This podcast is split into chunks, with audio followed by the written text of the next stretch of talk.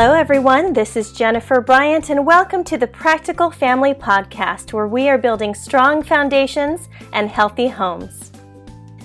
Hey there families, thanks for joining me again on this beautiful fall day, and really whatever time of year you're listening to this podcast, it is a beautiful day. It is. We choose to see life as the glass is half full. Actually, if you get my newsletter, I sent you the cross-stitch pattern that I did. I found it at one of the craft stores, and I love cross-stitching, but I haven't done it in like forever because since my grandma taught me how to do it.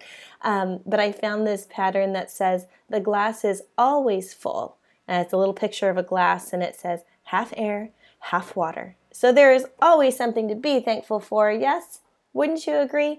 And we are thankful in this holiday season as Thanksgiving is approaching, and we're talking more about gratitude, how to have an attitude of gratitude and communicate that with your kids. Give them practical, tangible ways that they can practice being grateful, including saving money, saying thank you to other people, noticing that feeling that they get when something nice is done for them that maybe they didn't deserve, and we call that grace.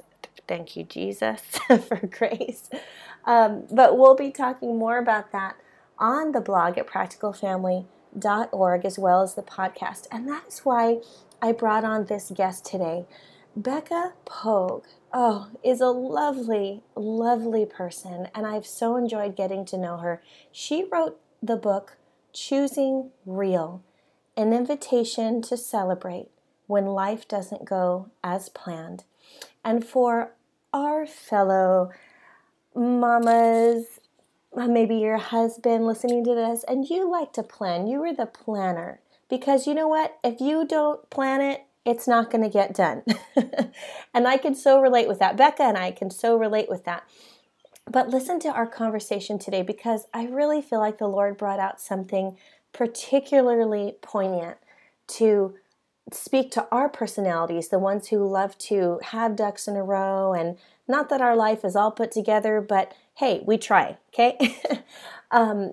This conversation and what Choosing Real is actually about is choosing to invite God into those messy places by, first of all, admitting that we have messy places, and second of all, that we don't have to handle them all by ourselves.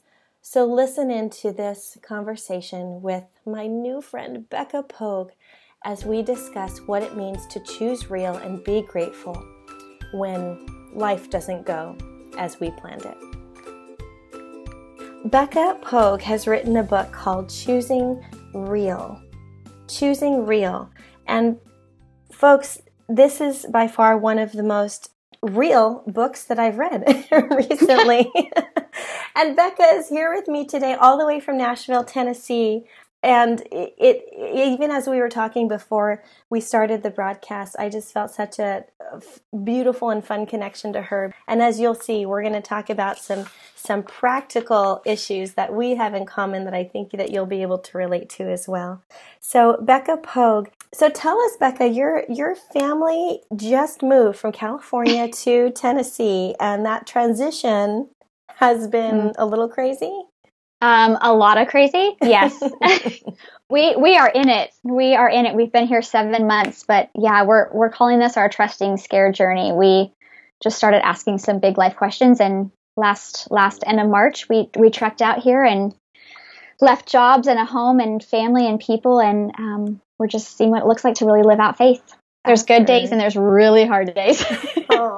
And we talked about this transitional season being after you've written this book. Choosing Real is about, trusting God in the midst of the crazy. Yeah. And how he often will take us through things, even though just because we've written books about it doesn't mean we're the expert on it, but it means that we're in that. We're living it, right? Literally. No, I feel like I actually have had to choose how to see how God is real more so after writing this book, which I'm like, dang it, why did I write that? now I have to choose this. But I think that's the beautiful thing. It's an ongoing journey. It's not a a once and done. You know, faith is just constantly evolving and moving and progressing. Now that can be a difficult concept for people like us to grasp, the people who are planners, right? Yes. Yeah. Oh, yes. When I began reading your book, you start talking about how party planning. You love to plan events, do have people over, you have that spirit of hospitality, and I can so connect with that because I love when people feel comfortable in my home, you know, having an event go well. And you talk about planning and going into fix-it mode. So talk about that a little bit. How does fix-it mode tend to go against what God wants for us in the planning process? Sure.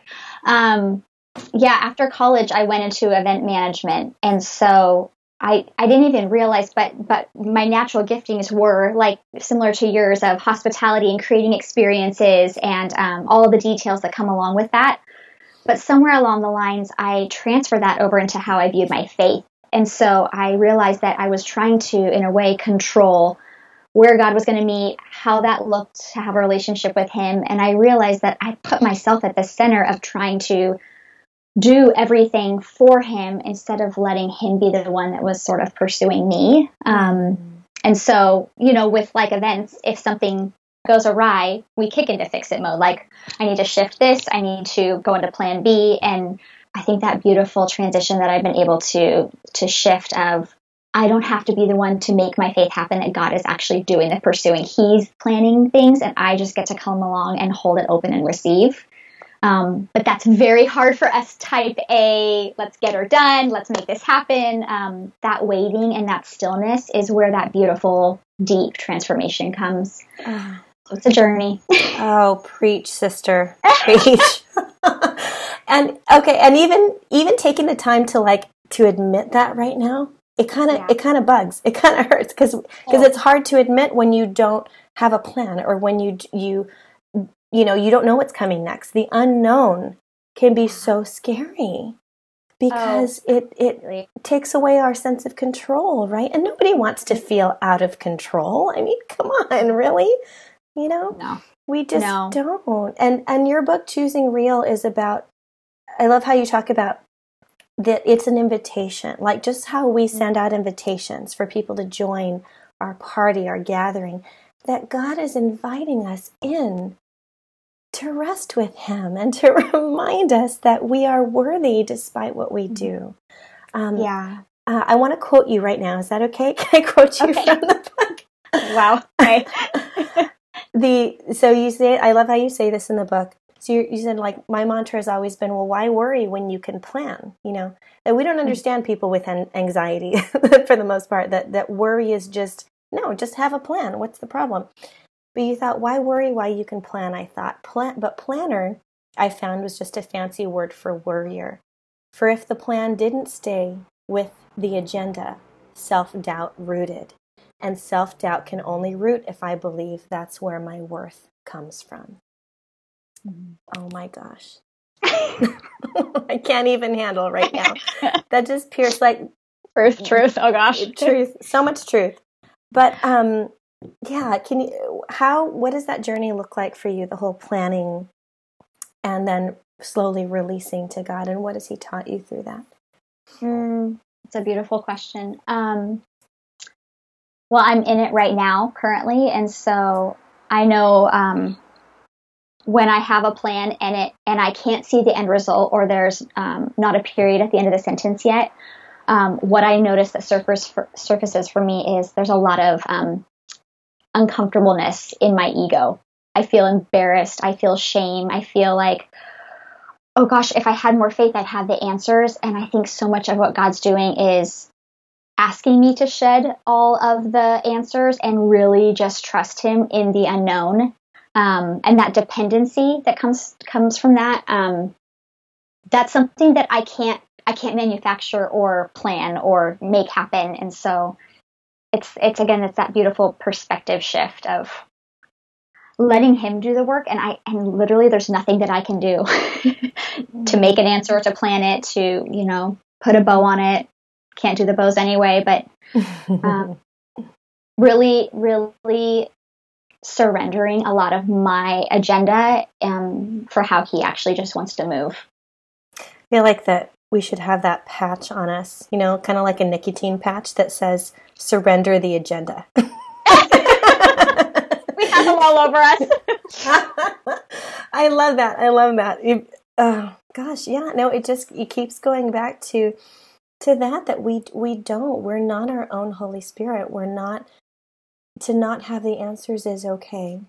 Mm-hmm. And often what I find too, Becca, in that waiting period is that he teaches us so much more when we allow the time to pass without doing anything, without saying anything. I am so quick to jump on solving problems sometimes. Mm-hmm. And, you know, and I know you know this, it's a gift, right? I mean, it's a gift to be able to see things and solve things and have a plan of action, but not always. I mean, and that's where the discernment comes in. So how the Lord teaches us about having discernment to those things. I mean, the things that steal our focus, right? Right. Well, and I love that you said discernment. I just started a spiritual direction cohort. It's a 2-year program. And it's so interesting to pay attention to how often, like you and I were talking about, we go into fix-it mode. And really, the root of that I'm noticing is I'm uncomfortable when someone else has something that they can't control. And I want to, like, let me give you a solution, or let's see what God's doing, and almost like let's analyze. And the beauty of just sitting with somebody and just being with them and saying, it's okay. Like, God's at work, and maybe we don't see any of that because so much of it's happening inside in our interior. But it's hard. We're wired as humans to produce and be productive, and, you know, and so so much of that work is just trusting. Yes, and we can easily worship that production, can't we? Absolutely. It can get to that point. Well, as the holidays approach, and you know, and family, you may be listening to this at any point during the year, but we're speaking to each other right now in November, the week before Thanksgiving, and a time where there's a lot of angst around that. You know, not only the angst of family getting together and you know, having to navigate maybe personalities and preferences and all of that, but because we think about that, how to make people comfortable, how to present what everybody needs to be comfortable, you know. So from Thanksgiving right on to Christmas, where we're thinking about gift giving. Now, Becca, how do you encourage the idea of gratefulness in your home when things like that are coming, or what has God taught you about that, and that you are able to pass on to your kids then? Sure. You know, we try to be really intentional with our boys sitting around the dinner table and having, you know, real conversations. So even if that is just a question of, gosh, what are you thankful for today? How did you see where God was real and met you today? I think helps us sort of direct our minds to look for ways to be thankful, and then to actually speak it out, and you know, kind of just to encourage one another in that. So I think we just getting that question asked and out there, and then hearing from one another how to be thankful. But even just moving into this season, it's really different for us this year. There's not a lot of extra. We're in a very simple, even financially, just position. And so as parents, we want to give our kids so much. And so I think it's almost reorienting what it looks like to be thankful for, but also what does it look like to soak up the really sweet everyday moments, like going to the library and going on a walk around the meadow outside and picking leaves that are changing and baking pumpkin bread in the kitchen together. I think that when our kids look back, I know when I was a child and I look back, those are the things that I am most thankful for, those connecting moments. And so I think that's what we're trying to foster in our home with our boys. Not so much about the stuff, but about the heart connection. Right. And offering more opportunities for that heart connection. I have such a hard time getting away from the consumerism thing, you know, even for myself, right? As we think about how to spend our money, and I mean, God being the giver of good gifts, right? Why can't I just be content? You know, I have to ask myself a lot. I don't need another cute mug, okay? I don't need another... That's not true. That's not true. No. I love me. But even like as someone who likes to, the hospitality thing, you love home decor. I could live at Home Goods and Hobby Lobby and all those things that swirl around in my mind that don't make the connection to like my budget, my wallet. Right. And how, if I'm so attracted to all these things and learning to just be content and identify, okay, you are not what your home looks like. You are not, even in that, how have you come to terms with the simplicity of just being? And just being content. I'm learning to give myself a lot of permission. A lot of permission for the process, grace for being human, that my house doesn't have to look perfect. I think going from ultra planner and then when my dad passed away suddenly, that sort of shifted everything to living more open-handed. And so I think it changed everything. It changed. I don't have to be perfect. And I'm noticing, and I'm curious if you notice this too, Jen, that I think that we connect more to one another in our brokenness and our humanity than we do in our perfection. And so if that means that someone comes over and I'm like, well, bless the laundry all over the couch. And, this is life. And I think when we celebrate those aspects, it makes me feel more at home in my skin, but I think it makes other people feel more comfortable with maybe where they see their defaults and we see that as just beautiful. So all we need is each other. Yeah. And just permission and grace and so much it's okay to be messy and it's okay to be in process. Like we don't have to have it all together. I was talking to my sister-in-law a while ago and I was sharing with her this idea of just coming as we are. And I was starting at this ministry that we have here in Nashville called Pasture, where women gather. And I found myself kicking back into event manager role. Like, I need to have the perfect venue and the themed napkins and the cute drinks. And I was telling her this one day on the phone, and she said, you know what, Beck, you are your best when you come as you are. Like, when you're messy and you don't have all the pieces in the row. And I almost needed that reminder because I think that when I come saying, I'm still learning, it frees others up to say, okay, I can too. And that I can too moment is, I think, what connects us. I am too. Me too. Me too. How do you connect? We're the type of people that it's easy for us to find answers, to find resources. Right. Like for me, my background is as a teacher. I was a classroom teacher. And I love classroom resources. I love making and building curriculum, even helping some of the homeschool families out through Practical Family. I get such a high when I'm able to find stuff and put it together and package it cutely and here you go, here, I just helped to make your life easier, And again, I know it's a gift to be able to do that, but when I'm fully depending on being able to do that, it's when do I just stop and just be like, and I find that it's in those real moments when people are coming and saying, hey, I feel like I'm like the worst homeschooling mom ever because I don't provide this and I don't have this and I don't have that. And my first inclination is to go, oh, but here, you can just do it this way. Sure. Sure. Instead of just being like, oh, I have felt like that too. I never feel like I'm measuring up. I hear that. What happens when you give yourself grace to not have all the packaged beautiful things or the curriculum? Like, what does that look like for you? What does that look like for me? It looks like, I think it looks like I'm missing something. Like I missed a deadline. I feel like I missed a deadline for an assignment. And it takes me even back to school. Like when actually, this is making so much more sense now that when we function as if we're getting a grade for everything, right? Mm-hmm. Yeah. And God's like, yeah, A plus. Yeah. I love how you talked about in your book, he's just, he enjoys you. He enjoys us just for who we are and that we don't need to be and do this to be loved. And I think that. It's, I'm learning it's one of the most beautiful gifts for those of us that are more project-based to really settle back in and find our value and our identity in simply just waking up in the morning and knowing that we already did enough. We already are enough. And that has taken a lot. I think that just takes a lifetime to learn and relearn.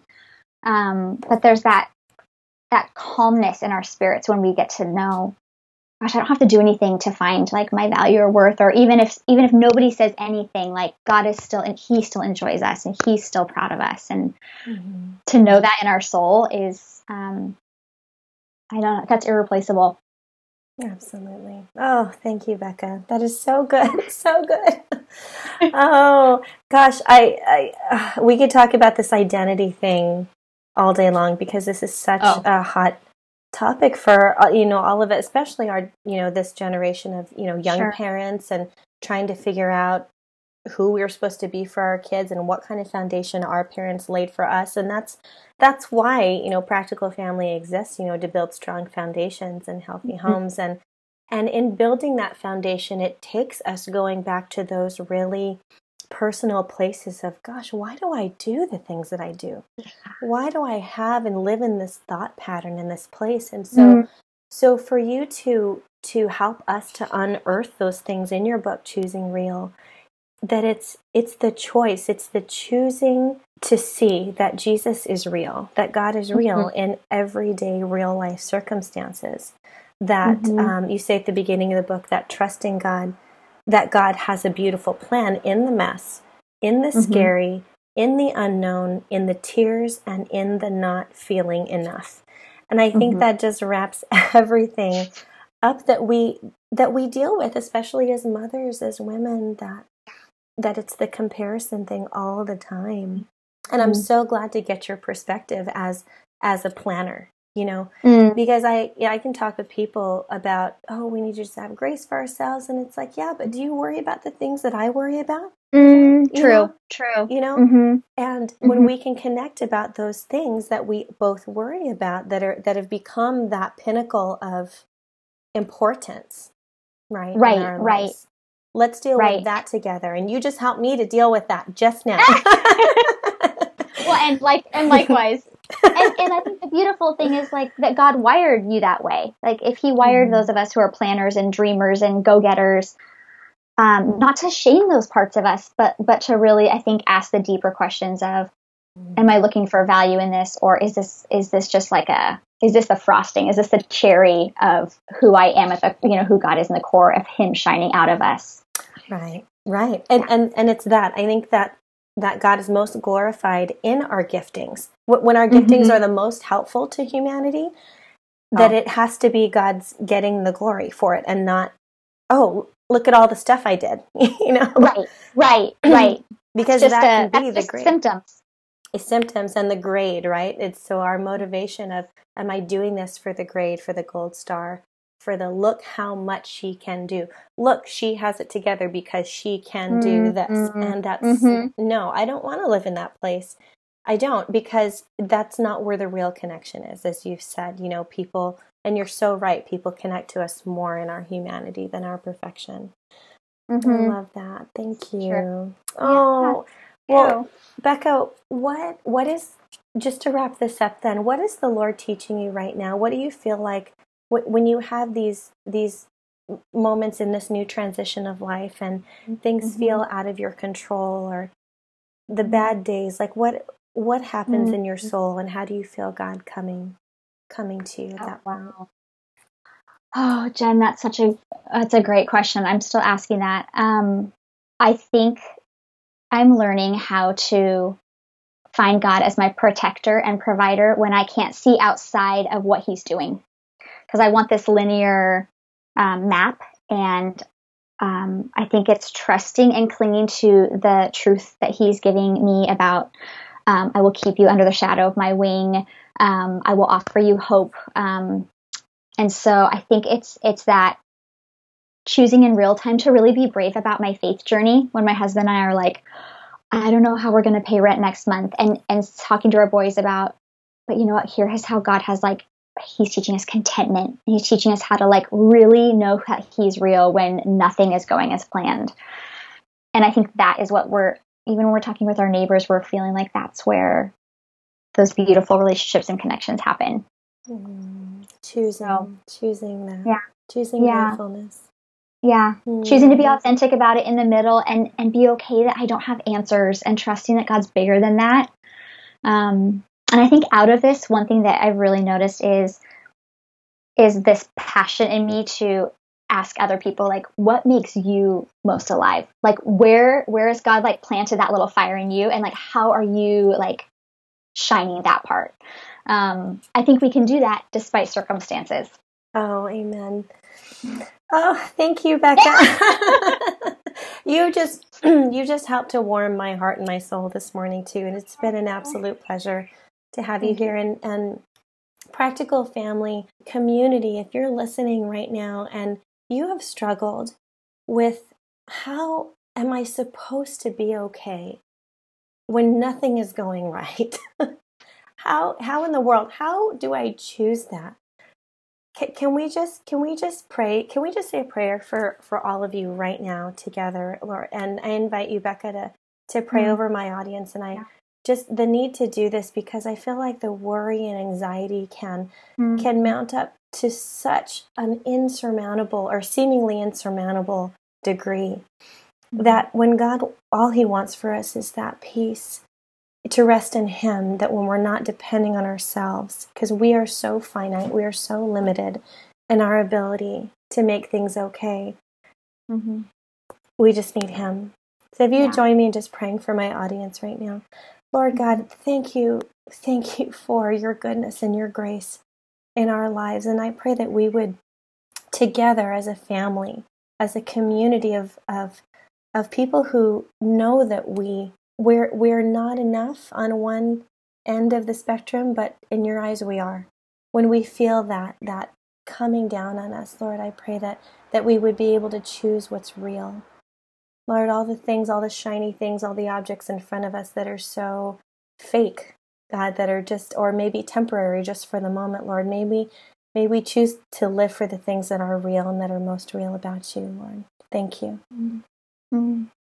God, I just thank you for Jen and her heartbeat, for this community. And God, we just ask right now for those who are in the unknown, are in the waiting, or in the stillness, are, God, just really wondering how you're real. Lord, would you speak to them so personally? Would you reach out and just meet them right where they're at, whether it's through a dream or a verse or a friend, God, or just a walk around the park? God, would you manifest yourself so deeply and personally to each one of us? Because at the end of the day, that is what beauty and faith is all about. And so we're just trusting that you are constantly inviting us, and may we have eyes and ears and hearts to be open and receive. And we love you. And we thank you for this time. Amen. Amen. Well, family, you've been listening to the Practical Family Podcast, and we've been talking with Becca Pogue. You can visit her site at beccapogue.com, and that will be in the show notes as well. And again, she's written an incredible book called Choosing Real. Oh, family, pick this book up, Choosing Real, an invitation to celebrate when life doesn't go as planned. Thank you, Becca, for being here with us today. Thank you, Jen. It was so fun. You've been listening to the Practical Family Podcast, where our heart is to encourage families to build strong foundations and healthy homes.